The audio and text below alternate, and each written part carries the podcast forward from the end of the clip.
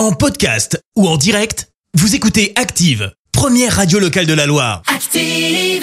Place à l'info du jour qui fait du bien et direction la région parisienne ce matin. Plus précisément à Pantin, en Seine-Saint-Denis, on parle d'un projet solidaire là-bas. Une auto-école propose désormais à des personnes de l'association Les Petits Frères des Pauvres de les transporter gratuitement. L'association lutte contre l'exclusion des personnes âgées. Concrètement, elles sont transportées gratuitement par des apprentis conducteurs pendant leurs heures de formation. Cette action solidaire inédite en France a débuté il y a une dizaine de jours un projet pour l'instant en phase de test qui permet donc de créer du lien entre les générations. Euh, C'est vraiment une double fonction. On aide des personnes et en même temps, on réduit notre impact écologique. Ça nous fait vraiment plaisir de participer à ça.